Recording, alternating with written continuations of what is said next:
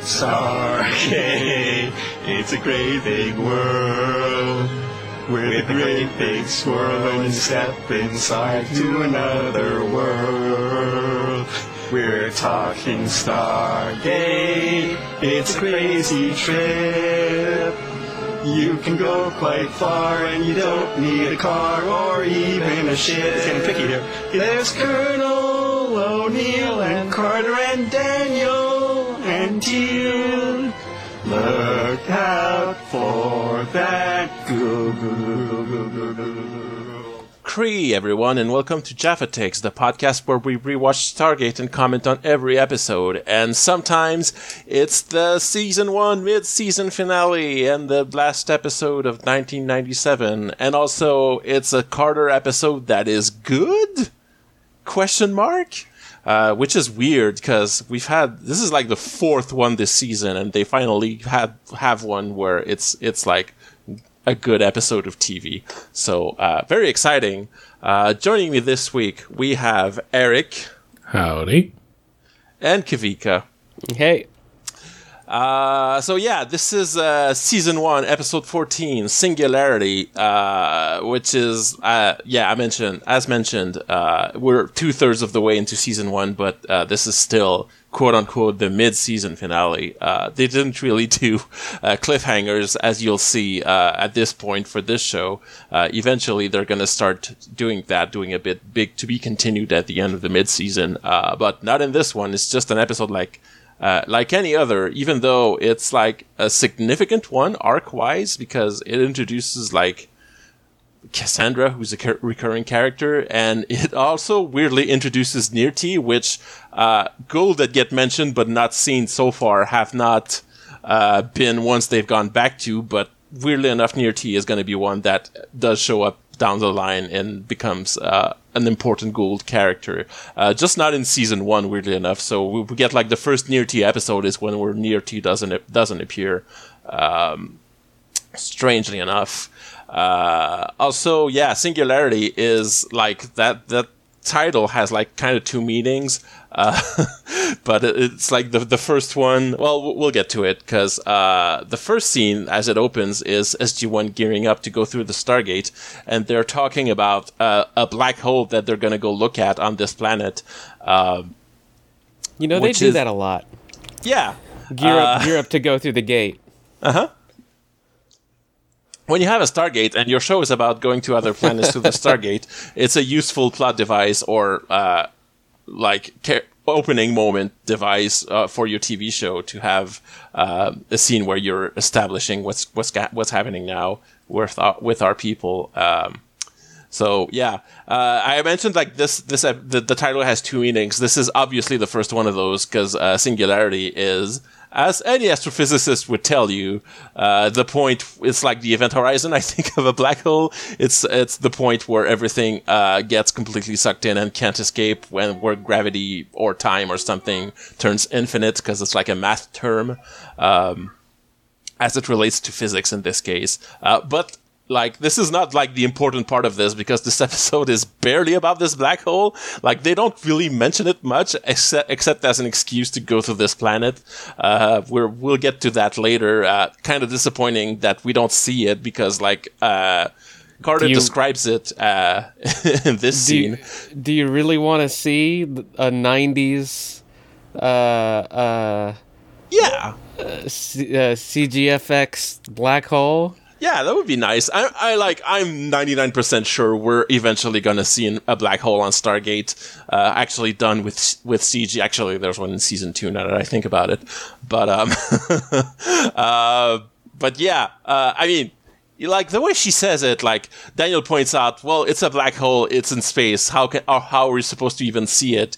And Carter says, well, the way that a black hole sucks everything in and does like a, a kind of vortex effect, uh, you, you you you're able to see everything that does get sucked into the black hole and it does a cool spiral thing as it goes in there even though the center of it is dark so that should be cool to look at with a telescope uh, which you know wish they did look at it, which considering that's the point why they're going there. Uh, it's also like they don't. I don't. Th- I don't know if they mentioned the eclipse in, in this opening scene, but the reason they're going to that planet today is because there's going to be a solar eclipse on that planet, which is gonna uh, which is gonna make the the sky dark and and allow them to look at the black hole, which you would think maybe nighttime would be a good time to do that, or maybe like because of the the season that this planet is in, it's only visible at night in six months or whatever, um, or six six of that planet's months, whatever, however long that is.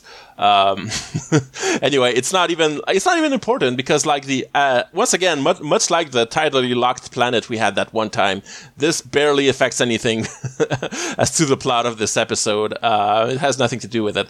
Uh, we do get a, a, nice funny moment where uh, O'Neill says, actually, it's called the accretion disk, and he shows that he knows a little bit about how black holes uh, work.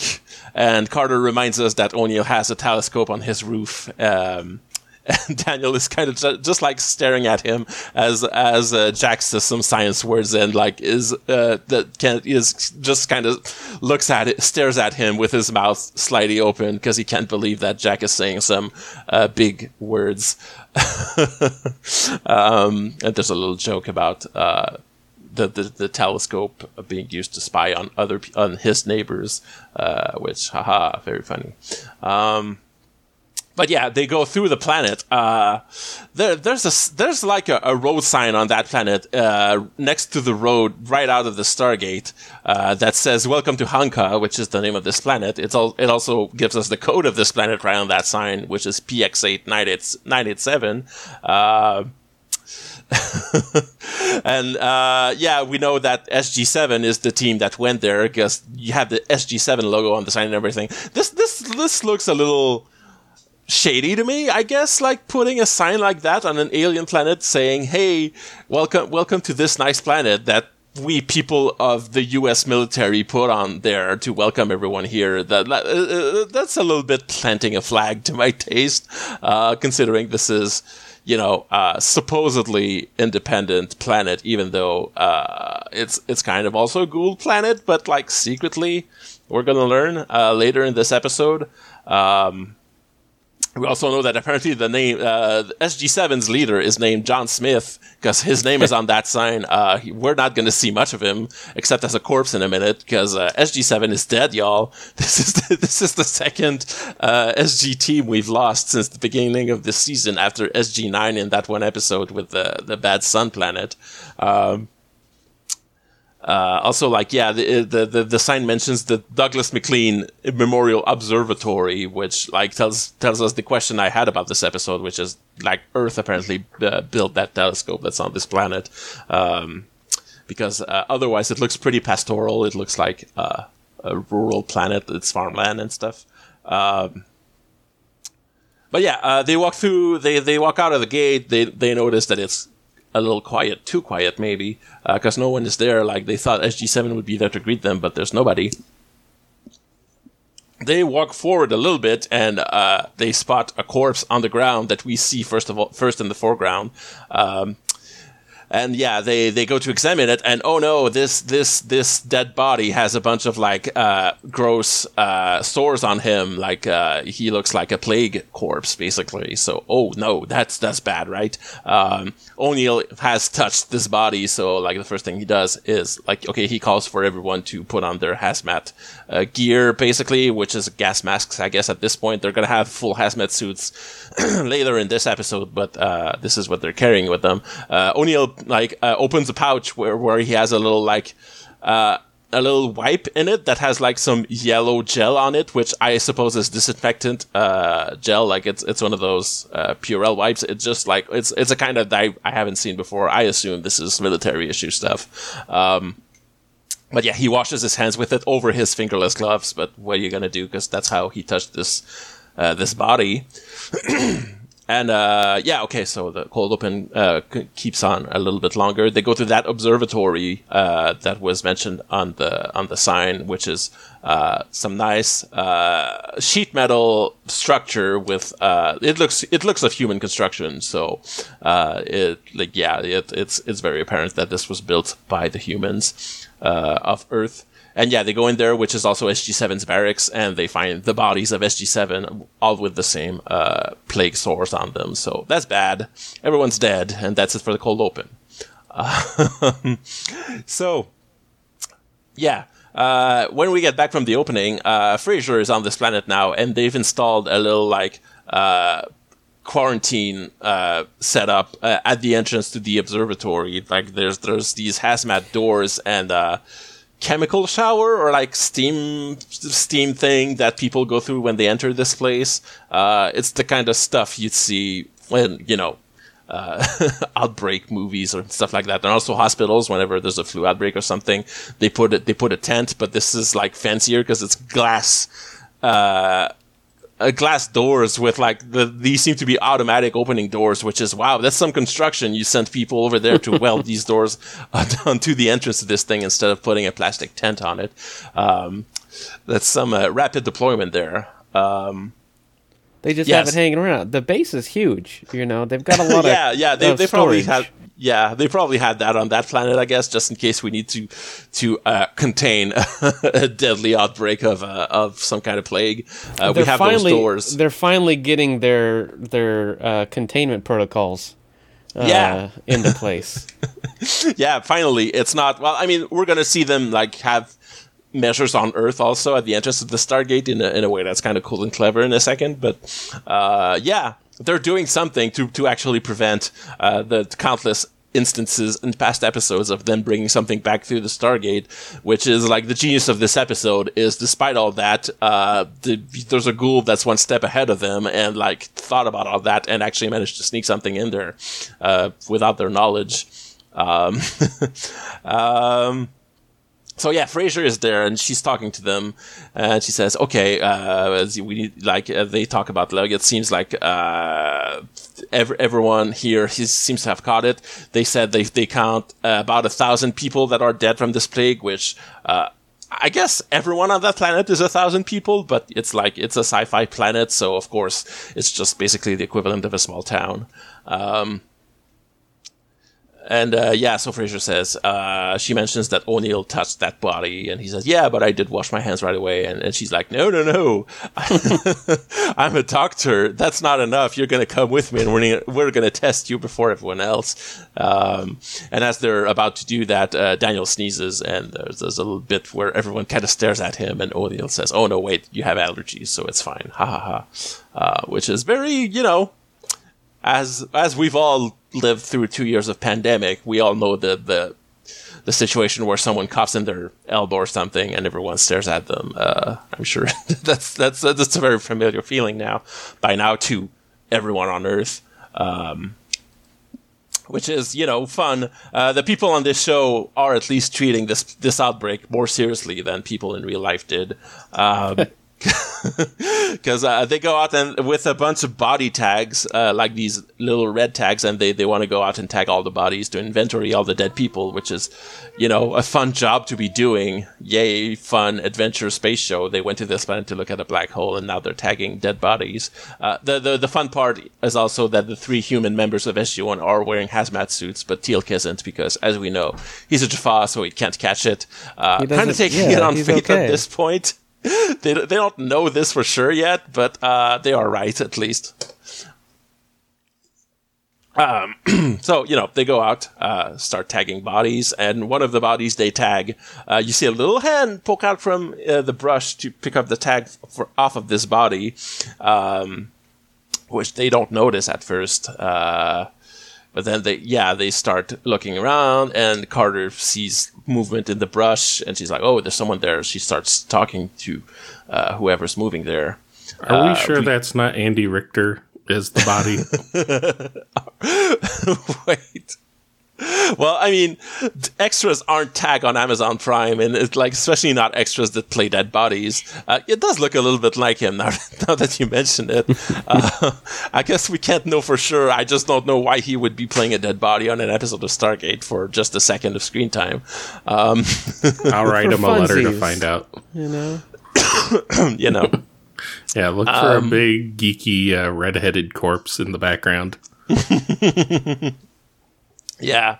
Um, but yeah, uh, so they go okay, uh, they, they they just kind of barely peek uh, into the that that tall grass and like you can sort of tell that it's a child in there. Uh, so O'Neill asks Teal'c to, to go check it out as the only non-hazmated person there. Uh, to me, maybe he looks less scary, which you know, considering that's Teal'c and we know how that's gone in the past, uh, that's that's a big ask. But Teal'c, to his credit, actually manages to put a soft face on and not and not look scary as he approaches this little girl. Uh, we're to learn later in the episode is named Cassandra. Um, and she's the actual singularity that's important for the for the plot of this episode because she's the only survivor uh, from this planet and the, the, entire episode is about her and not the black hole that they came to see so there you go uh, not, I mean, it's it's a clever wordplay. It's just that there's literally an episode about a black hole in season two, and they wasted the title "Singularity" on this one, I guess. Um, uh, so yeah, uh, so they they they they brought uh, the little girl back to the observatory, and uh, Fraiser is looking at her, um, and Car- and uh, Sam is uh, next to her, and she's wearing a, like a whole surgical mask and scrubs. she asks Fraiser if it's okay to take off her mask, and Fraiser says, "Ah, I guess, yeah, it's fine, I guess." no, yeah, I mean, okay, Fraiser does give like a a justification because uh, she says that as far as she can tell, it's a bacterial infection, uh, much like you know the bubonic plague was. So uh, that's not airborne, I guess. So I guess maybe the masks are not actually necessary for this. Uh, anyway, that's that's what we get. Uh, so yeah, uh, Carter takes off her mask and uh, looks at her and smiles at her to give her a friendly face. And this little girl, clear, clearly traumatized, doesn't say a single thing for the first half of this episode. Uh, it's it, it's really kind of sad. Uh, as a father myself, I have a son who thank God, has not never been in a situation where he, everyone he knows has died. Uh, but whenever he's shy or upset or whatever, he clamps down in the same way as she does, and it like it, it really hit home to me. Like, oh no, this is what's going on here. Uh, it's really sad. Anyway, um, um, like so as carter is talking to her uh, cassandra takes takes the the little tag she has and she puts it on herself like on, on her uh, shirt collar uh, because and like Sam says, "Oh no, no, no, you're not gonna die. It's fine. You, you don't worry about it." And like, "Oh no, it's sad." Um, and she just tells her to lay down and try to get some rest a little bit. Uh, she tries to take the tag away from her, but she's like holding on tight to it. So yeah. Uh, Carter goes over to talk to Fraiser, and they talk a little bit about this disease. Um, and, and like Fraiser says, this bacteria is everywhere on this planet, so there's no way anyone who lived here could have dodged it, possibly. But fortunately, uh, everyone who got there after, including all of SG1 and herself, are fine and didn't catch it. So that I guess that was a fast acting and then fast withdrawing bacteria because uh, it's not. It's, it's apparently not much of a risk anymore, but it's still enough of a risk that they should wear hazmat suits whenever they're outside of this building. Um, uh, so they talk a little bit about how, uh, yeah, how, how, come this little girl didn't die from this plague? And Fraiser says, well, the first thing I did was to give her an ultrasound to make sure she's not a Goa'uld, which is, you know, uh, it's episode 14. Good, good, uh, good instincts there, Fraiser. They've learned from th- those mistakes. Uh, but she's not, so there's that. Uh, is this the place where they talk about naquadah? No, it's not. Um, like Fraiser basically just says, yeah, well, sometimes people are just immune to things, and I guess she got lucky. Um, but she does. She also says she doesn't have the bacteria in her or anything, so it should be fine to to get her back to Earth. Um, uh, so yeah, they say, okay, well, we're gonna go back to Earth with her, I guess. Uh, but then Carter says, wait, we should leave people here because there's that black hole. Remember, we came to to observe. Uh, we don't have one of those on Earth, and there's the eclipse is coming. And I guess if we don't watch it today, we're gonna have to wait months for uh, the season where the black hole is visible on the night side of this planet. Which you know, um, that that would suck. But uh, she's like, you know, uh, if we're here, it, we're probably safe now. No, nothing else bad could happen on this planet now that we've dealt with the plague thing. um, you know, uh, Carter, as an astrophysicist, is obviously very interested in uh, in this black hole thing. Uh, but uh, I mean, it's it's kind of a shame considering we're not going to see it, as I mentioned. Um, but as after she says that, uh, Cassandra gets up and comes up behind her and starts holding her arm. Um, so yeah, O'Neill says, "I guess you need to go back to Earth with her, considering she's like glued to you at this moment." Um, so yeah, so Teal'c volunteers to stay behind since he's immune to this thing. So uh, he's obviously the most natural candidate to do it. And O'Neill also says he's going to stay there because why not? Um, so they put also Cassandra in this hazmat suit now, and they take her over to the Stargate. Uh, and like Sam is being very uh, doting over her, and, and it's kind of cute because she keeps like kneeling down and talking to her. It's like, oh, don't be afraid of the Stargate. You'll see, it's actually fun when you go through it. Uh, it's a blast. You're gonna have fun. All right, let's go. Come with me. Um, reminder that like Cassandra has not said a, a single word so far. Um, yeah, so we see the other side of the Stargate on Earth, and they've installed a little like rigging like over the ramp right in front of the Stargate which you know once again it has not been established yet that the vortex disintegrates anything that's in front of it but uh, that that you know it would destroy this thing but whatever. Just just just go with it i guess. Uh, so yeah they, there's like uh, uh, like a thing over the opening of the stargate that shoots steam at people coming through that uh, should uh, so they can do their wrestling entrances. yeah, just just need some laser and some pumping, you know. Uh, By God, it's O'Neill. Oh my God. yeah, and there's also these hazmat doors uh, at the entrance to the gate room for like a second level of decontamination as they come come out of it. Uh, good, good like measures, good good uh, hazmat measures all all around for the SGC people, like gold medal there. Um, uh, but yeah, uh, so uh, they they show Cassandra into the base. Uh, they Sam takes her to a to a room that's going to be her room.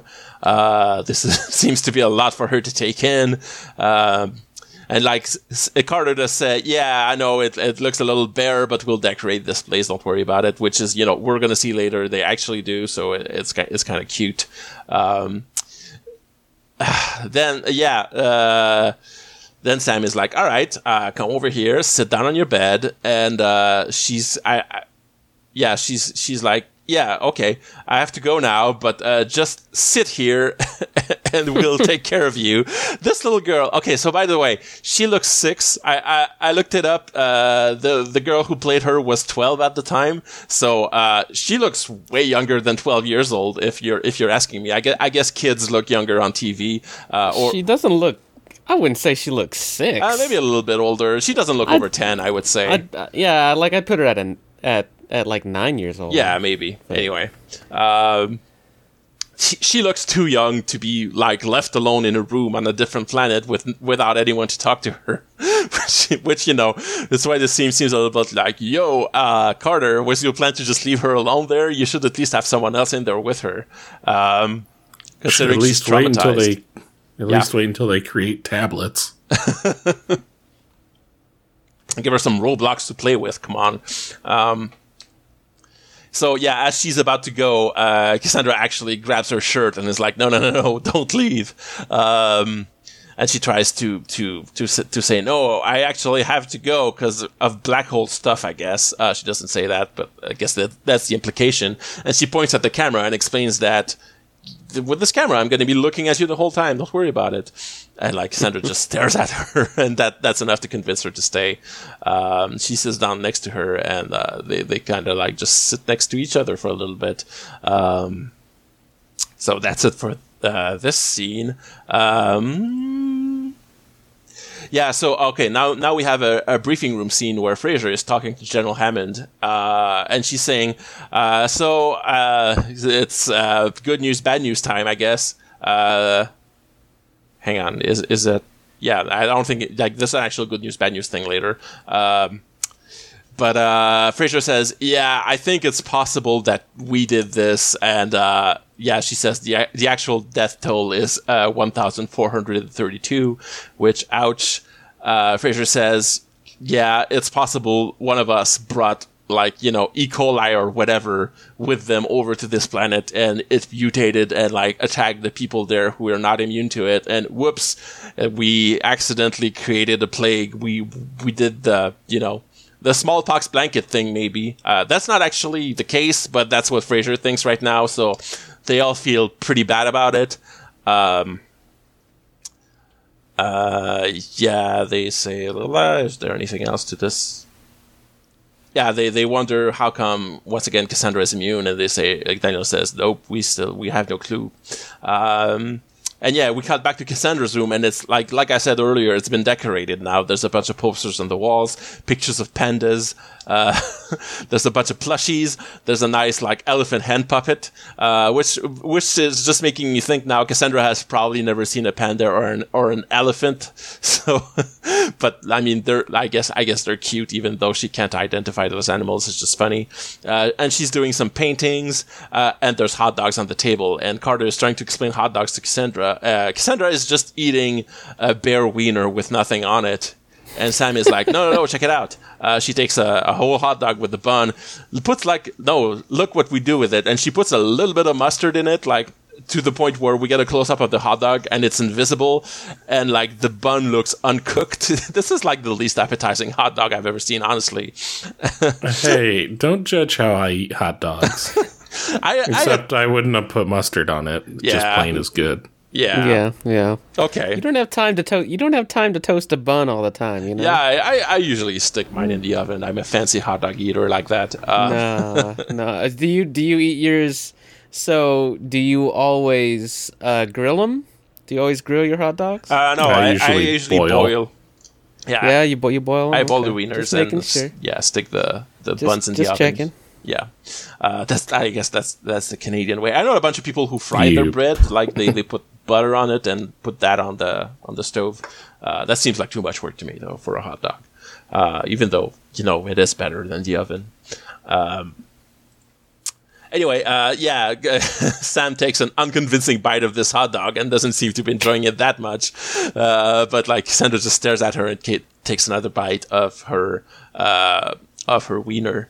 Um, so yeah, I mean the protein's the most important part. So, yeah. you know, if the I mean, kid's eating the hot dog instead of just the bun yeah. and dipping the bun in ketchup, I'm yeah. happy. Yeah, that's right. Yeah, uh, that's that's that's a fight. Uh, if you have young kids, uh, if you don't know about young kids and trying to eat, like first of all, you know, when you're when you're giving a hot dog to a young kid, it's because you're too tired to do anything else. Uh, so not, not, like it matters that much, really. but um, yeah, I mean, e- eating the, the protein is uh, is is good. It's, it's not just the calories from the bread at this point. Um, so yeah, uh, Carter looks at the painting that uh, Cassandra is is uh, painting, uh, and it's the the saddest thing in the world, of course, because it's like a hundred corpses on the ground, and her standing up and crying with little teardrops falling to the ground, and there seems to be five suns in the sky in there, which uh, I, I'll I'll I, I'll put that to arti- artistic license because if there's a solar eclipse on this planet right now, no way there's five suns in the sky. That wouldn't work. Um, unless there's also five moons and it's a perfect once in a millennium uh, in a million years, uh, you know, alignment. Um, or those are Goa'uld ships. Oh, that's a good point. It could be foreshadowing for this. I, I didn't even like think about that. That could be that, that that's really clever if that's the intent of this. Uh, but no one mentions it or picks up on it. But uh, that's nice. Uh, Carter like uh, paints a little like stick figure next to her to be like, "No, look, you're not alone. I'm here with you." Uh, it's really cute.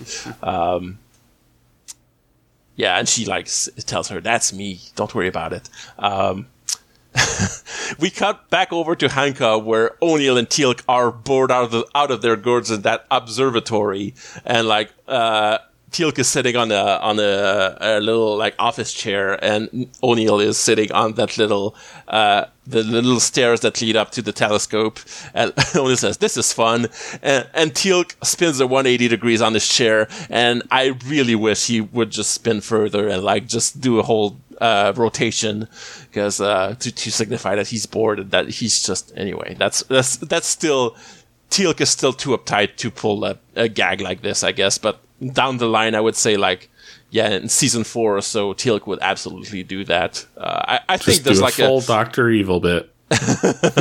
yeah, I, I, I believe there's there's actually in season four or five uh, like a scene of a bored Teal'c on a chair who spins around. That that actually happens at some point.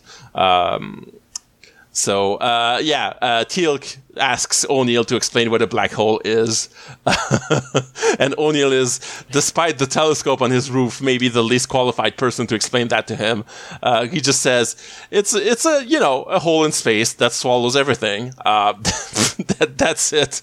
That, that that's as far as his as his explanation goes. He doesn't go into how it's a dead star or anything, or the gravity, or the time distortion, or the light that can't escape it. He just says, you know, a hole. Everything goes in there. Um, Yeah, so the bit the bit earlier about him being like, "Oh, it's called the accretion disk." That's just him like looking it up five minutes before yeah, they he just depart. picked up a dictionary. so it's he like, can get a yeah, so black that hole. he can get a so that he can get a little a little j- a jab in. Yeah, it's like I have to Uh, show that my telescope an not for nothing. Yeah, yeah. Um, so it shows his true colors in that one. Uh, but like Teal'c seems to appreciate that explanation because he goes, "Thank you." Uh, he at least knows that it's a hole in space now. Um, so back with Sam and Cassandra. Cassandra is now sleeping uh, on Sam, on Carter's lap. Um, and uh, Daniel walks in quietly and like gestures at her that she has a phone call, and I guess she needs to go get it. Um, but like as she's, you know, we've we've all been there. I, I mean, the the two dads among us have been there, where a kid is sleeping on you, and you try to quietly slip out from under them, and it doesn't work. She wakes up.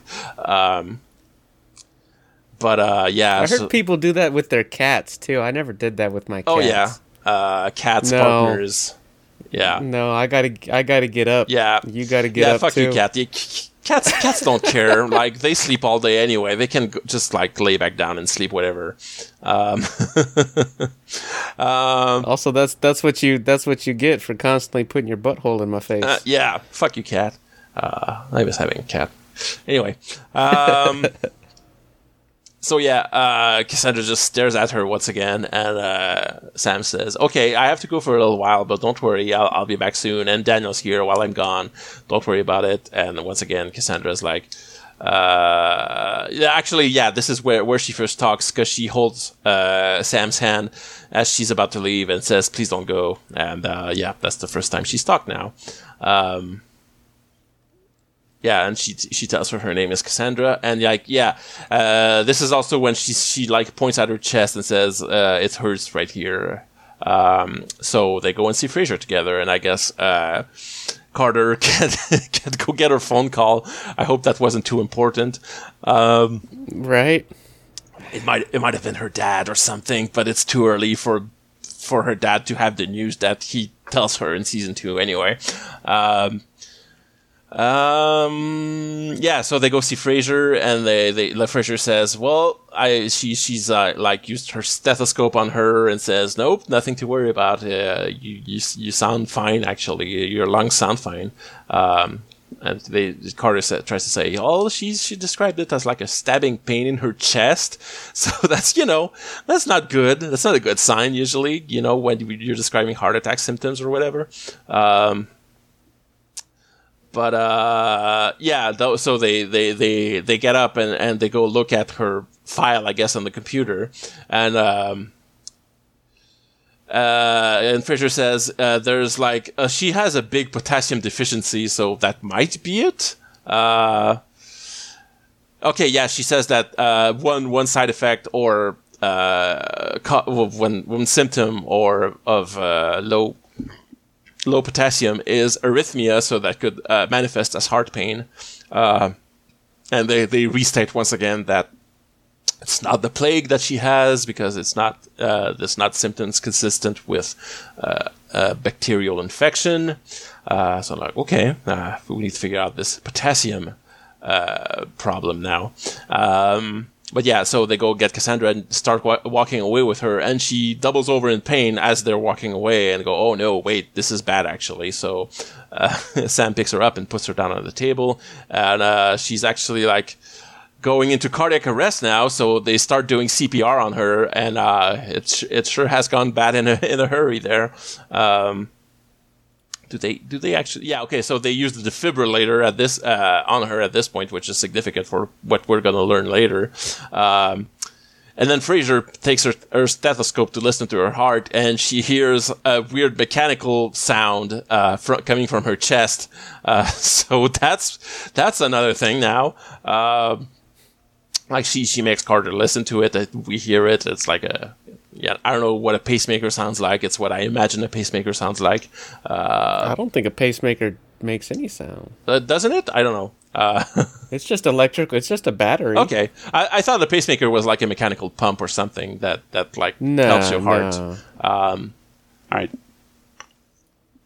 So, uh, color me corrected. Pacemakers don't make sounds. Uh, this thing does. Um, and they put up a, a, a, new chest X-ray up on the uh, on the X-ray thing. And there's clearly a kind of weird thing on there in her in her chest.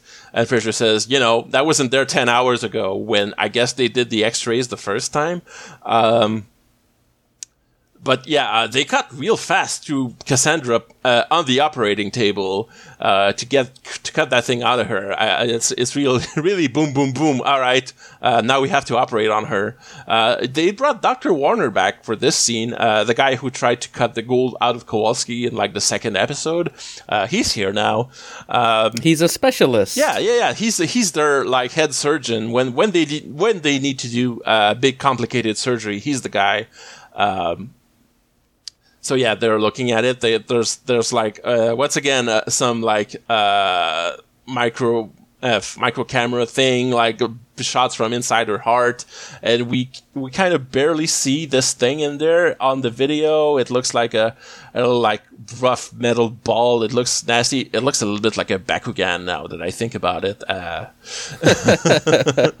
but uh, I only recently found out about those. Uh-huh. Well, my uh, my my apprentice's kid uh-huh. Uh, put a couple of them in his in his tool bag. Uh-huh and they're uh, pretty cool. My, my I, kid loves them. I he has a, around he has with few, one a little bit. Um, yeah, if you, if you don't know, Bakugan is uh, one of the many Pokemon clones that started following the Pokemon uh, initial craze. Uh, it's still going around today, and the, basically the the gimmick of Bakugan is that the, the balls are also the monsters, and the toys are these little plastic balls, and you, you they have magnets in them, and if you throw them onto anything that's metal or the cards that come with it that have a little bit of like foil in them, uh, they they like kind of deploy open and turn into creatures. And like in theory, you, you, buy the balls and you don't know what's in there, and you open it after that. So it, it's kind of like the you know the booster pack model of things. Uh, and there's like a game that comes with it with the balls and whatever. I don't know the details of the games, but the, the toys are cool, and my my son has a few of them. Uh, anyway, uh, looks a little bit like that. Um, so yeah, they look at it. Uh, Warner says uh, he's gonna try to get a biopsy, which is uh, doctor words for uh, scrape some samples off of this thing, uh, which is what he does. Um, and then like when he starts doing that, uh, Cassandra goes into cardiac arrest, so they need to like prepare to revive her immediately. Which they do that. They bring that tray over and prepare the the you know the paddles, and then just as they're about to shock her, her heart starts again, which is you know reassuring, but also I okay, I'm not a cardiologist, but it seems that a heart that has just stopped wouldn't just start by itself again, as if nothing just happened. Um, but it does. So yeah, they're so Fraiser has a little like walk and talk with Hammond right after that, and she says, "Well, we don't know what this thing is, but uh, it can just stop and start her heart whenever it feels like it. So uh, it's gonna kill her if we try to remove it. So that's bad." And um, and like Hammonds just says, "All right, keep me, keep me, keep me appraised," and he just walks off. And like the way that she looks at him, she's like, "Wait, I still had like three quarters of my report to give him," and he just walked off.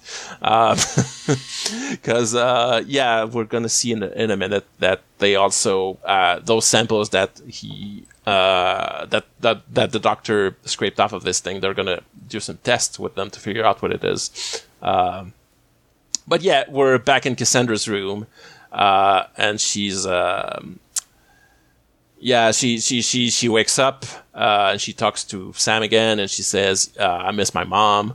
Uh, she says she was dreaming about her, and like it's it's sad, and she says, "I'm tired." So yeah, she should just go back to sleep. And Carter tries to be reassuring and lies to her by and says, "Don't worry, everything's gonna be fine. And when you get better, we're gonna go around and run this planet." And oh god, it's sad because um, we don't know that at this point, uh, and it's gonna get even more sad uh, right before the end of this episode.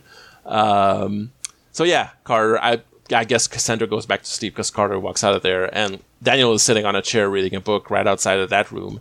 Uh, and yeah, Carter says, yeah, she's sleeping and she's fine. And Daniel like offers to to watch Cassandra for a little bit, uh, if you know, if Carter wants to, to, take some rest.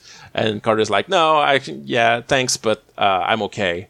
Uh, so you know, you get the feeling that Carter is maybe getting uh, very, uh, you know, more more attached to Cassandra. That that professional I don't know, whatever, uh, that then then she feels like she should be, or that Daniel is trying to like uh, get her to not become too attached to this little girl that might die. But uh, no, Carter is like in for a penny, in for a pound with this girl.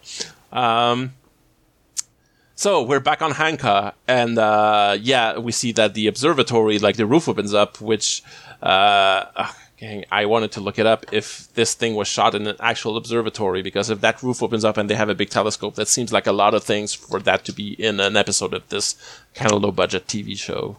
I want to see. Da, da, da, uh, no, it doesn't say. All right. Oh wait. Uh, the scenes at Storage Facility 68 were shot at Grandview Substation. I don't know what that means. Uh, it, it, looks like a real telescope, and the roof does open up, so that makes me think that it's a real observatory. Uh, anyway, um, at, at, Grandview Substation. Yeah, I don't know what that is. Uh, wh- what are, power related? Well, a substation is a is a um, electrical high voltage power. Oh. Uh, right. relay. Okay. Uh, uh, thing. Um, Grandview Substation. All right, let's do a little. Is in British Columbia. Yeah, it would be. all right, let's let's see.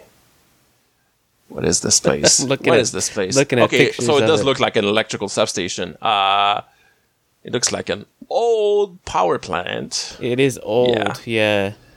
Oh, it says it says on the page of this place that it's a popular filming location for movies and TV shows. Yeah, so there you go. There you go. um, I guess I guess they, they brought in like uh, an, a, a, telescope prop and like uh, you know. Oh wait, no, that's not this place. That's the place from later in the episode uh, where they bring Cassandra at the end. Uh, oh, scenes on Hanka were shot at Brunswick Point Farm. Also, I, I have no idea if this observatory is a real one. Uh, it looks it looks good anyway. It looks like a real telescope. So if it's if it's a fake, it's a well made fake. Um, anyway, so uh, yeah, it's the eclipse, and uh, O'Neill goes to look right at it with the big telescope that amplifies the light. Uh, and like we see on the computer monitor that the that the telescope is pointed straight at the eclipse and not at the black hole that they actually want to look at. So, oops. Uh, I guess it's cheaper to, to play footage of an eclipse on a computer monitor than it is to uh, make up CG of a black hole. It is disappointing though, and also I worry about O'Neill's eyes that he's staring straight at a, sol- at a solar eclipse that way. Um, but there you go. Um, so we are back on Earth, looking at the X-rays again, and they say that there's there's some organic tissue between the two halves of this little sphere in Cassandra's uh, chest that is decaying at a regular pace, which is always a good sign when something is doing that in in sci-fi. Uh, it's it's always uh, y- y- n- nothing bad ever happens when that countdown reaches zero, right? Um, yeah, uh, and they say one of the sides is made of a combination of iron and, and potassium, and they mentioned that potassium is volatile, and the other side is naquadah. Um, which, by the way, they they first uh, say the word naquadah in this episode. So uh, before it, it was just the Stargate element, and now it's naquadah. Um, uh, yeah. So so they're saying that they mentioned earlier that she had naquadah in her blood, and they say, oh wait, this thing is is is building itself out of that naquadah in her blood and of her natural, you know, body minerals uh, for the iron and potassium, which is why she had the potassium deficiency and why she was passing out and everything, uh, and presumably anemia, if also iron. Um, so yeah, they, they say yeah, potassium is uh, very volatile. If if you don't know, uh, if you if you've never, I, was it potassium? Or no, it was magnesium that we did in school with uh, you set fire to it and it, it does a really bright flash. Uh, potassium, basically, if it enters in contact with, uh, I don't remember if it's just water or also oxygen, it can explode basically. Um, if it's not, you know, in a stable alloy, if it's pure. Um, which you know, don't worry about the one in your body. It's it's it's it's different. It's not pure potassium you have going around your body. You're not going to explode everyone. Yeah. Um, so uh, yeah, they say they that they have uh, yeah. So they, they say basically, uh, presumably, if naquadah uh, touches uh, an, an, iron potassium alloy, who knows what could happen? But we know that naquadah has uh, has properties that amplify explosions, as we learned from the movie with Ra threatening to do this thing with the nuke. So that's probably bad. Um, but they, they've set up like a, a deep bunker under this uh, under the SGC somewhere at a deep sublevel that's also being unused, which just makes me wonder how many goddamn floors does this place have? That there's there's you know all of NORAD and then all of the SGC and then a bunch of floors that are not used for anything. Um, we did a lot of stuff during the Cold War. yeah, okay, I bet that that, All right? that, was the. I don't want to be. Ju- I don't want to be judged uh-huh. uh, uh, for for what my uh, grandparents' taxes did. All right. all right. Yeah. So these were the like the KGB agent torture. We had commies floors. to stop. Um, yeah, that makes sense. Anyway, they they've set up like two robot arms down there uh, in a concrete bunker that's several levels under them, and it, like each arm is holding a tiny little bit of each half of the sphere, and they just like uh, they have a camera pointed at it, pointed at it that they can look at it, and they like control the two arms to like kiss in the middle of it and what happens then? Boom big flash and like uh, it does it like it, it, destroys the camera that they're using to look at it basically. And Fraiser says oh wait there's a bunch of bad radiation that are coming off of there. And, and then goes wait are we safe now? And they so they say yeah it's it's down there under a bunch of concrete so we're safe here. Uh, don't know that they're ever going to be able to reuse this room though. Um, but uh, yeah, they say the, the, that was basically a grain of sand from each half that did this, and if like it's two halves of a little sphere meet in the middle, that's a big boom, big bada boom. Um, so yeah, that's a problem now, and they they know that the you know the organic the part in the middle is decaying, which tells you that uh, it's gonna happen. It's a time bomb that's in this little girl, basically. Is this this isn't this isn't the first time that we've figure out that naquadah is super reactive. No, it's right? not. I mean, we do in the movie, yeah. like, but uh, that's on. But that's like that's not something that the SGC has done. Physically. No, it's something that Ross like, said, and I don't think. Besides how naquadah is uh, yeah, used for the Stargate and all the Stargate related tech, and like it's in the staff weapons or whatever. I don't think it's like it's been defined quite exactly, but this is, you know, th- this is them doing an actual experiment to show that yeah, this thing will cause big explosions if if it's used in certain ways. I guess. Uh, yeah, and like just in a regular, mm. uh, uh, in a in a small scale. Yeah like this is how this is how powerful this yeah exactly is, I think is basically uh, powerful enough to uh, blow uh, Cheyenne Mountain clear like turn it into a crater basically. Um, so that's bad. Um, so yeah, we're back on, on Hanka uh, at the observatory, and uh, we we can see on the monitor that uh, there's a little dot next to the eclipsed sun that seems to be shining uh, like a, lot brighter than a star would be, I guess, because uh, we don't see any other stars around there. So they go, wait, what is this? Uh, let's let's zoom on it because, uh, like, wondering what this is. Uh, says it's probably just a star, but like they zoom on it and they go like as when they zoom on it, you don't see anything. It's too bright. They go, wait, no, uh, a star wouldn't do that. A star is really far away. Uh, you wouldn't be like right up to it. So uh, zoom out a little bit and then adjust the focus, and we see that it's a big honking Goa'uld ship right there. Uh, that the, yeah, the first one we've seen in the series. It's it's a different class from the ones we saw. It's a different kind of ship from the ones we saw in the movie. So, but these these are going to be the ones that that we see a bunch of in the series. Um, with like the kind of round base and the pyramid on top of it uh, that goes through the, this base or whatever. Um, and Teal'c says, uh, "Yeah, that's a Goa'uld attack ship, so uh, that's bad." Um, so uh, yeah, we we get back to Earth and figure out that like we see that the other side, like the A plot, has figured out this thing basically on their own side. Uh, because they're briefing Hammond and telling him, well, it's some kind of setup because uh, clearly this thing was built on purpose to blow up. Uh, uh, so whoever wanted to do this put this thing in Cassandra and like made the made the humans think that it was their fault that there was a plague on this planet and that in their guilt or, or whatever they they would bring Cassandra back and this thing would like build itself inside her body and then blow them up. So that was all like a a cunning ploy to get rid of the humans. Uh, which is what, yeah, Daniel explains, and Carter also. Uh, and Fraiser says, yeah, I think when the first time her heart stopped and we used the paddles on her, we gave it a jolt that actually activated the thing. So we we we like we gave this thing everything it needed to build itself and destroy us, basically. Um, and like uh, Hammond asks uh, how much how long they have, and like uh, Fraiser says they have like an hour and fifty two minutes, I think, and and yeah, they she says that uh, they they like it's the the the this the cellular mem- membrane in the middle of this thing is decaying at a regular rate. Uh, so like it's really easy for them to like chart out uh, the rate of decay and figure out how much time they have left, which is not much. Um, so, uh, do they come up with a plan at this point? Uh, yeah, no, they, they still think about it. So, uh, the next scene is Cassandra once again sleeping in her bed, uh, and Carter is just standing up looking at her, uh, with, uh, you know, an angry, sad look on her face. Uh, and, uh, blew up and like Daniel walks in behind her and uh, she says, "Yeah, she angry is really angry because uh, sorry, Carter is really angry.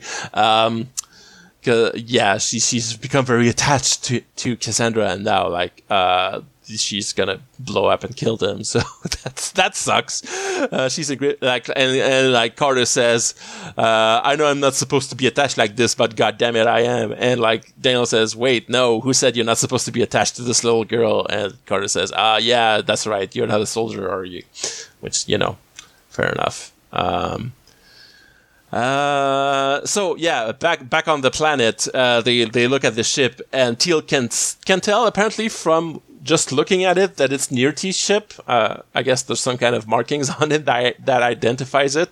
Uh, Nirrti is a Goa'uld that, as I mentioned, uh, we're going to see actually show up on this show in, I believe, season three uh, and moving forward. Um, she's a, a, recurring villain. Um, so yeah, uh, we're back on Earth, uh, and yeah, Hammond has just put down the, the, the red phone indicating that he just uh, called the president. Um, and like he uh, he says, yeah. So uh, like Carter says, yeah, I know it's not an easy decision, and Hammond says, no, it's a real easy decision, but it sucks. And like living with the consequences is what's hard because uh, we don't have any way to take it out of her. Uh, we don't have any way to save her. So the only thing we can do is save ourselves and take her back through the Stargate to her planet and let her blow up there, where at least she's not gonna kill anyone else. Uh, yeah, that's that sucks. Of course, you know that's not how this episode is going to end, because uh, that would be way too uh, dour and depressing. But um, yeah, uh, Hammond says like uh, take SG4 with you uh, and bring uh, O'Neill and Teal'c back, which you know he mentioned SG4, but I don't think we actually see them. Because um, like that that that plan's to change. Uh, yeah, I forgot to mention like earlier on the on the telescope view, uh, we saw little dots fly off from the Goa'uld ship. So uh, they figure out that they've got gliders coming their way. And Teal'c says we need to go immediately. And now we, we're back on Hanka, and they're running in the fields towards the Stargate with two gliders shooting at them. And O'Neill has put his full hazmat suit back on, which I just think is really funny. That it's like okay, we need to really hurry and get out of here. And uh, you know, he, he, went, okay, let's just, let me just put this bulky, big hazmat suit back on, then we can run out, which, you know, it is necessary because there is a plague on this planet, but uh, it really puts a, a hamper on you, on you trying to skedaddle out of there.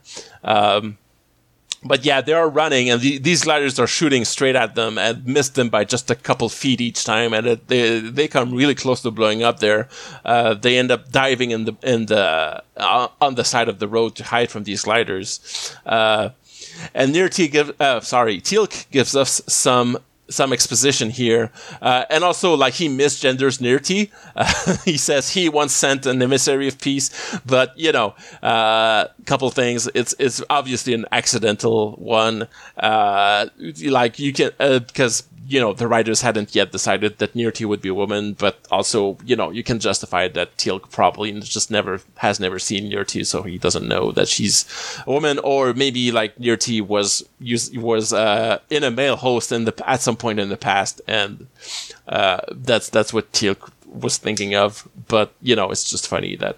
Uh, they just uh, changed changed their minds about this later on.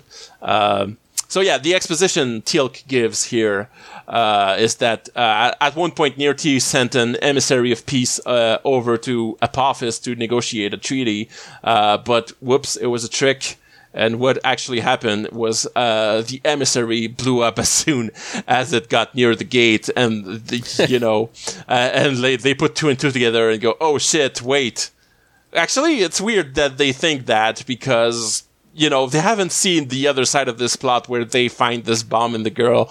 So O'Neill really makes a lot of leaps of logic and turns out to be right there. Um, uh, but yeah, as the only survivor of this planet, it would make sense that it would be the same plot if if, if that's the only thing Nirrti ever does, I guess, which I should point out is not. but uh, yeah, um, so they run like back on Earth uh, they they've put their own hazmat suits on and are uh, dialing the gate back to uh, you know toss Cassandra through it, uh, and also go and get you know O'Neill and Teal'c. Uh, but as they're dialing the gate, Cassandra once again passes out.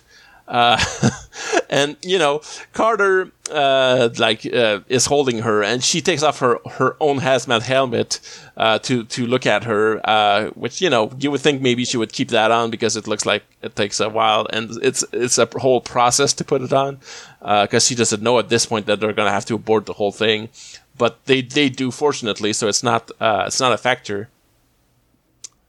Uh, also, I don't really know why they put a hazmat suit on Cassandra, considering they, first of all, they they're pretty sure she's immune, and they think she's going to blow up on the other side of this thing.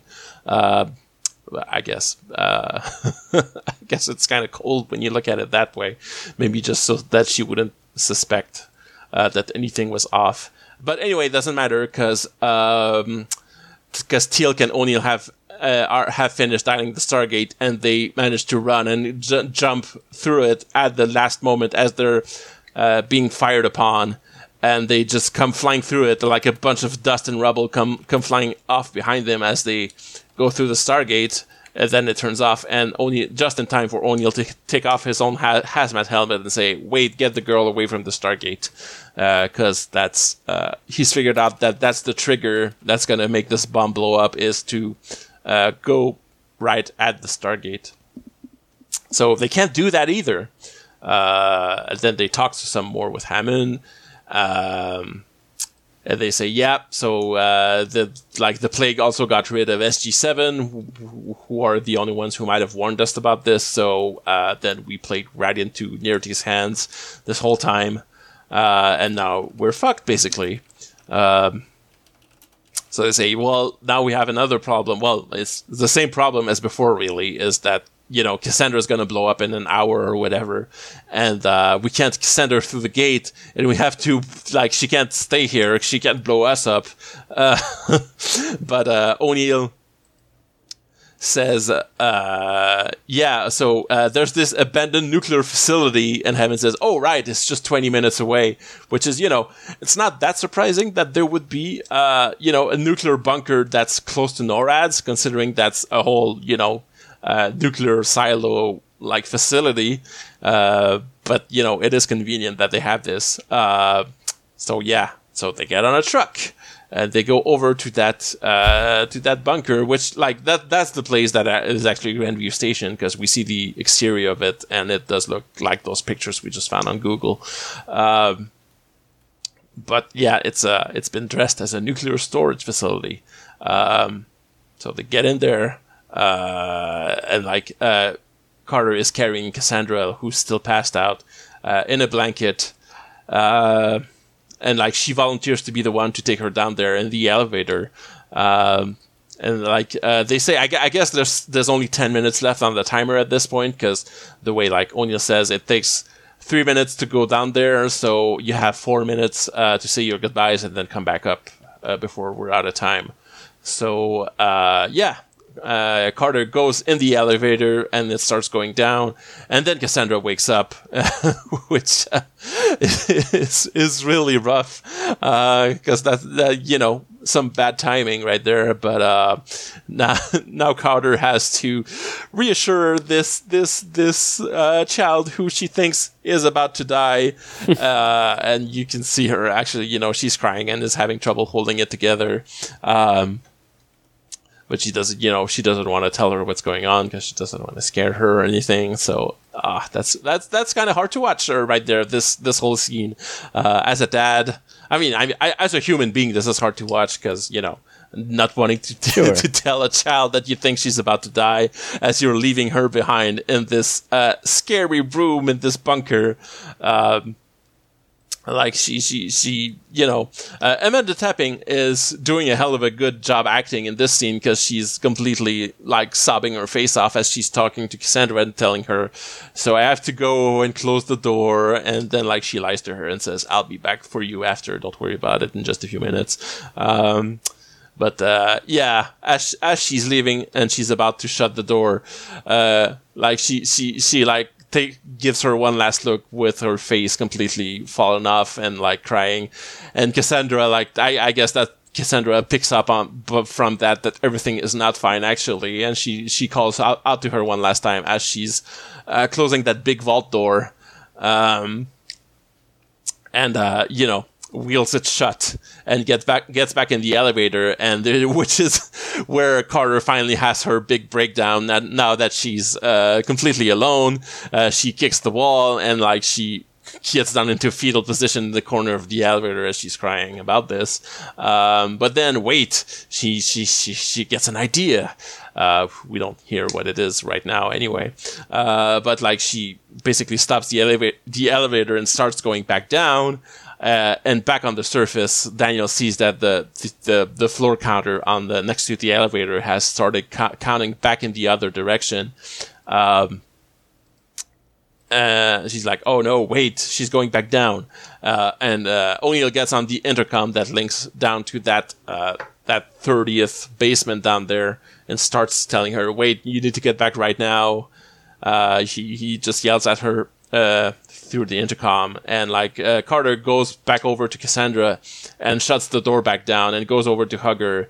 And Cassandra says, "Are we going to die?" And Carter says, with actual conviction in her voice, "No, we're not going to die." And we don't know for sure. It's really tense. Uh, we see O'Neill look at his watch, and we see there's only a minute left. And he tells Daniel and Teal'c to leave just in case things go bad.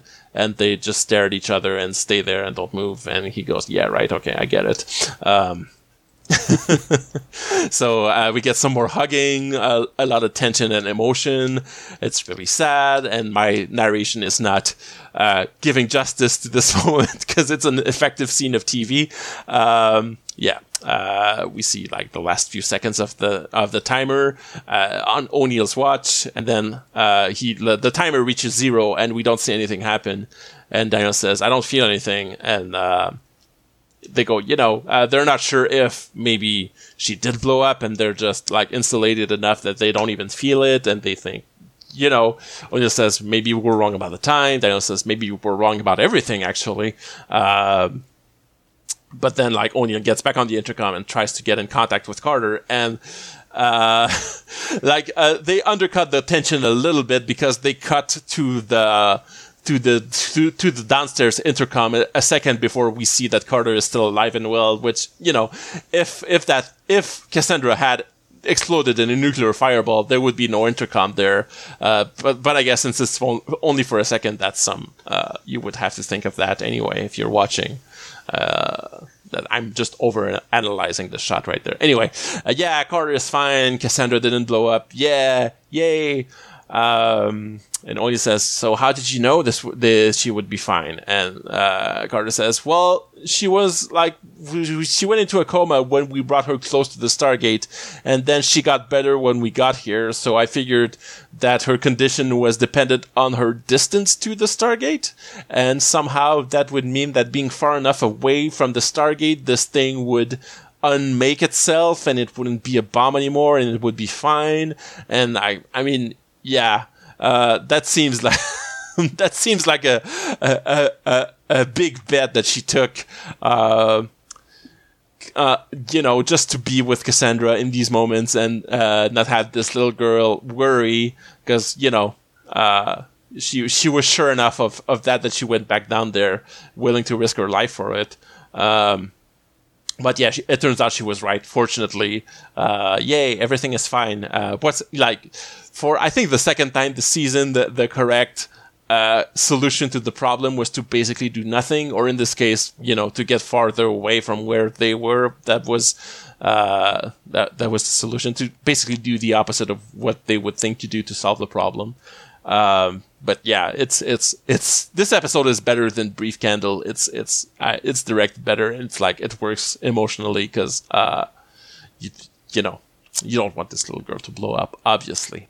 Uh, so we cut to a cute scene because uh, now everyone is in a park and uh, like Cassandra is swinging between the arms of Daniel and Sam, doing that that kid little that thing little kids do, and Daniel is wearing a chef kiss of an outfit right there because he's got uh, he's got beige slacks. He's got that re- a, a, red button-up shirt with some really wide sleeves. Uh, th- he's got the 1997. Uh, he looks yeah, like Chandler. Yeah, basically Chandler. Uh, he looks like Mulder casual. Uh, and Teal'c has uh, uh, an outfit similar to the one he wore at Daniel's funeral a few episodes ago, with that fedora hat and a, a, a vest with a suit and pants that look a little a little too big for him. Uh, put another notch on the Teal'c wears funny hats uh, board, even though I think that's literally a hat we've seen him wear before, and it's not really played for laughs in this scene. Um, but yeah, they're they're just walking in a park, and I guess they're going there to meet O'Neill because he like he he walks uh, towards them from the opposite direction and he's holding an adorable little puppy in his arms. Uh, and Cassandra goes up and says, "What is that?" Because she does she doesn't know what a dog is. Uh, as mentioned before, uh, she's never seen any Earth animals. Uh, and O'Neill's like gives her some bullshit and he says, "Well, there's a rule on Earth where uh, it's you know it's a rule that every kid has to have a dog. So you're a kid and you need to have a dog, so here's your dog. And it's, I think, this looks like a Shiba Inu. Uh, it's a really cute dog. And I really hope, okay. I don't know if O'Neill cleared this with Fraiser before, because we're about to learn that uh, Fraiser is going to adopt Cassandra for now. And, you know, uh, if I just like tiny spoiler for later on, Fraiser is actually going to stay uh, Cassandra's mother going forward. Um, but yet, I mean, it's not like she's got no, any other right? family. She's divorced, uh, but yeah, she's going to be a single mom for, for this girl who's at least, you know, not a baby, so she can deal with it, I guess. Uh, even though Fraiser has. She can reach the yeah, microwave. Yeah, when I was that age and that, size. I was cooking for go. myself. She knows about so, hot dogs. She'll be fine. You know, um, she knows what a hot dog is. She's gonna learn what yep, Totino's She knows what a dog is now. She, she's the got hot, all her the hot yeah. pocket. you know, because uh, yeah, being a doctor, especially being a doctor for the army in a secret, like uh, uh, base that no one can know about has to be a lot of hours in Fraiser's week uh, to add being a mom on top of it. But uh, yeah, apparently that's the plan for now. Uh, it's yeah, all of that. Like I hope O'Neill cleared that with her before buying a dog, but I get the feeling with the way O'Neill's character is that he didn't. This is just hey, surprise, Fraiser, you have a dog now, by the way, and a daughter. the, the, daughter part was not a surprise, at least. Um, so. Uh, yeah, they, they get back to, they do a little like coda to this whole thing because Daniel asks Carter, he says, you know, the, the, explanation you gave us, that was still kind of a big gamble to take. Like, how could you know for sure that she wouldn't blow up? And Carter says, I, I don't know, I just knew. It just makes sen- made sense in her head, I guess. And Teal'c uh, goes, a mother's instinct, perhaps, because, like, you know, is you you gotta state explicitly the theme of this episode uh, for any people in the audience who might not get the subtext here. Um, but yeah, she calls him out on it. Is and she says, "Yeah, subtle, but no," uh, the, which is where Sam says that Fraiser is going to be the one who keeps Cassandra actually, because you know we couldn't have uh, Carter be a mom on this show because you would ask every episode where is Cassandra and why where, why is yeah. Sam going on dangerous life threatening missions if she has a daughter at home? So this is cleaner that way. Um, yeah, yeah, and they say yeah uh, she says that Fraiser is going to be like her foster mom for now until they can find a permanent adoptive mo- uh, parents. Uh, and Daniel points out that they, it would have to be parents that have the security clearance because uh, this is a, a, girl from another planet, and the parent would have to know this. um, so yeah, Carter says I wouldn't be surprised if Fraiser just decided to keep her, which is what actually happens. Um, and like they yeah, uh, they say yeah, and Carter says give us gives us a little bit more exposition and says uh, I I wasn't completely sure until I knew that the the thing was being. Uh, disintegrated in her body and being reabsorbed, which is what tells us that everything's fine now and we don't have to worry about this anymore. Uh, so Cassandra and Jack go, go, back up to the group, and Cassandra says, "Hey, check out my new dog." and Sam says, "Your new dog?" Cassandra says, "Yeah, it's an Earth rule. Every kid has to have one, so I have one now." And Carter just looks at O'Neill, and and O'Neill just like looks back at her with a smile on his face, like "Shut the fuck up!" look on his face, and she just laughs, and it's funny. Um, and like O'Neill takes the dog for a wa- uh, for a walk, and they just leave.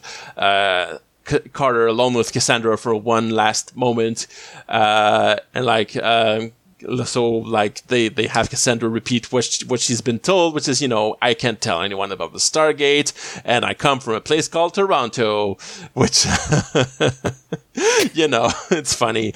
Uh, I'll always like pretend you're from Canada and you're gonna gonna do fine in Colorado. If anyone thinks you're weird, just say you're from Toronto. They're gonna go, oh right, those Canadian mannerisms where you don't know where the dog is. Uh, and like Cassandra like look, looks at uh, the swings in the park and says, "What are those?" and and Carter says, "Ah, those are swings." And Cassandra says, "Oh, we don't have those in Toronto," which is, you know, it's a very light jab. But uh, as the one Canadian who's on this podcast, I should point out that making fun of Toronto is our national pastime, and the writers are from Vancouver, so saying Toronto doesn't have swings is it's a very mild one, but there you go. Fuck you, Toronto, I guess. And that's the. I thought they were just showing how clever she was because she was catching on to the right, ruse yes, already. That's, that's just a cute little joke, but it also plays on the second level for any Canadian viewers out there.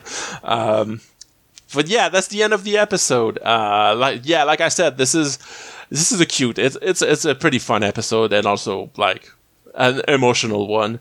Uh, but yeah, it's it's well made. They finally did made a good Carter centric episode, which it was about time, uh, considering the the level of quality of the previous ones. Uh, so yeah, I'm happy we got one, and we're actually to get another one in like two episodes. But there you go. Uh, and yeah, uh, this is you know this links to future future stuff because Cassandra is going to come back and Nirrti is going to come back. So uh, this this is one of those uh, Planet of the Week episodes that yeah later turned on turned out to uh, get sequels because people liked it, I guess. Uh, um, I don't have any questions this week, so uh, gonna cut this a little short. Uh, it's, it's fine. We like yeah, it's fine to have a shorter episode for once. Uh, and I'm gonna let you both go. Uh, Kavika, say goodbye to to our audience. Yes. Goodbye, audience.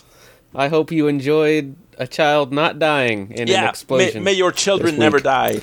Um, Eric, anything, uh, any podcasts you want to plug or uh, sumo wrestling shows? Uh, let's see. Sumo is coming up in about a week mm-hmm. or so. Uh, hopefully, they can manage to keep the wrestlers healthy and avoid COVID. Yeah, hopefully. Uh, God, yeah. I saw mm-hmm. that that was a problem. Yeah, yeah there's a big yeah, outbreak in China um, right now, I believe, and you know how with Japan's physical proximity to China, that might I don't know if I don't know if Japan has had an outbreak. I haven't really kept up with that, but yeah, the, during the last tournament, uh, Japan actually had a pretty ah, bad outbreak. Yeah, sucks. Uh, yeah, pandemic still not over, uh, everyone. Uh, at least it's not, you know, a plague that kills the whole planet, but, uh, you know, it's kind of is still, anyway. Um, still yet to be seen. yeah. Get vaccinated, everyone, if you, if you haven't. We're, we're up to like four doses, close to five here. The Omicron vaccine is coming up soon. You should get that if you can. Um, so uh, as for me, uh, my personal Twitter is at the real Simbin. You can follow me there, and uh, I, I'm scared to look because I recently made a tweet about cartoons and like I, I, I, referenced a bunch of 90s cartoons that had a di- second different cartoons in them and it blew up and I got thousands of likes and still being retweeted and oh god someone help me uh, I did plug this podcast under that tweet so in case anyone is listening that found this podcast from that tweet uh, you should send an email to jaffatakes.podcast at gmail.com and let me know because I'm actually curious if, if that got us any listeners. Uh, and you can also uh, check out our Twitter account at at Jaffatakes. Uh, you can follow us there. You can uh, look out for the the post, the tweet I make uh, the day I record this podcast, asking for questions, so that you can have your question read on there. Uh, you can also join uh, the Audio Entropy Discord server on which we have a Jaffa Takes channel uh, on which we chat a bunch, and sometimes we chat in spoilers because we talk about things that happen later in this show. So you might see a lot of black bars on there, on there, and uh, click those if you've seen Stargate before. Don't click those if you're listening along and don't want to be spoiled because. Um, but talking about stuff from later on, uh, you can also ask questions for the podcast on there, and I'll be happy to answer them. And uh, next week we start 1998. Uh, we start the second uh, part of season one at the last seven episodes of the season with Cor-ai, which is uh, a Teal'c centric episode. So uh, I hope you will join us there and uncree everyone.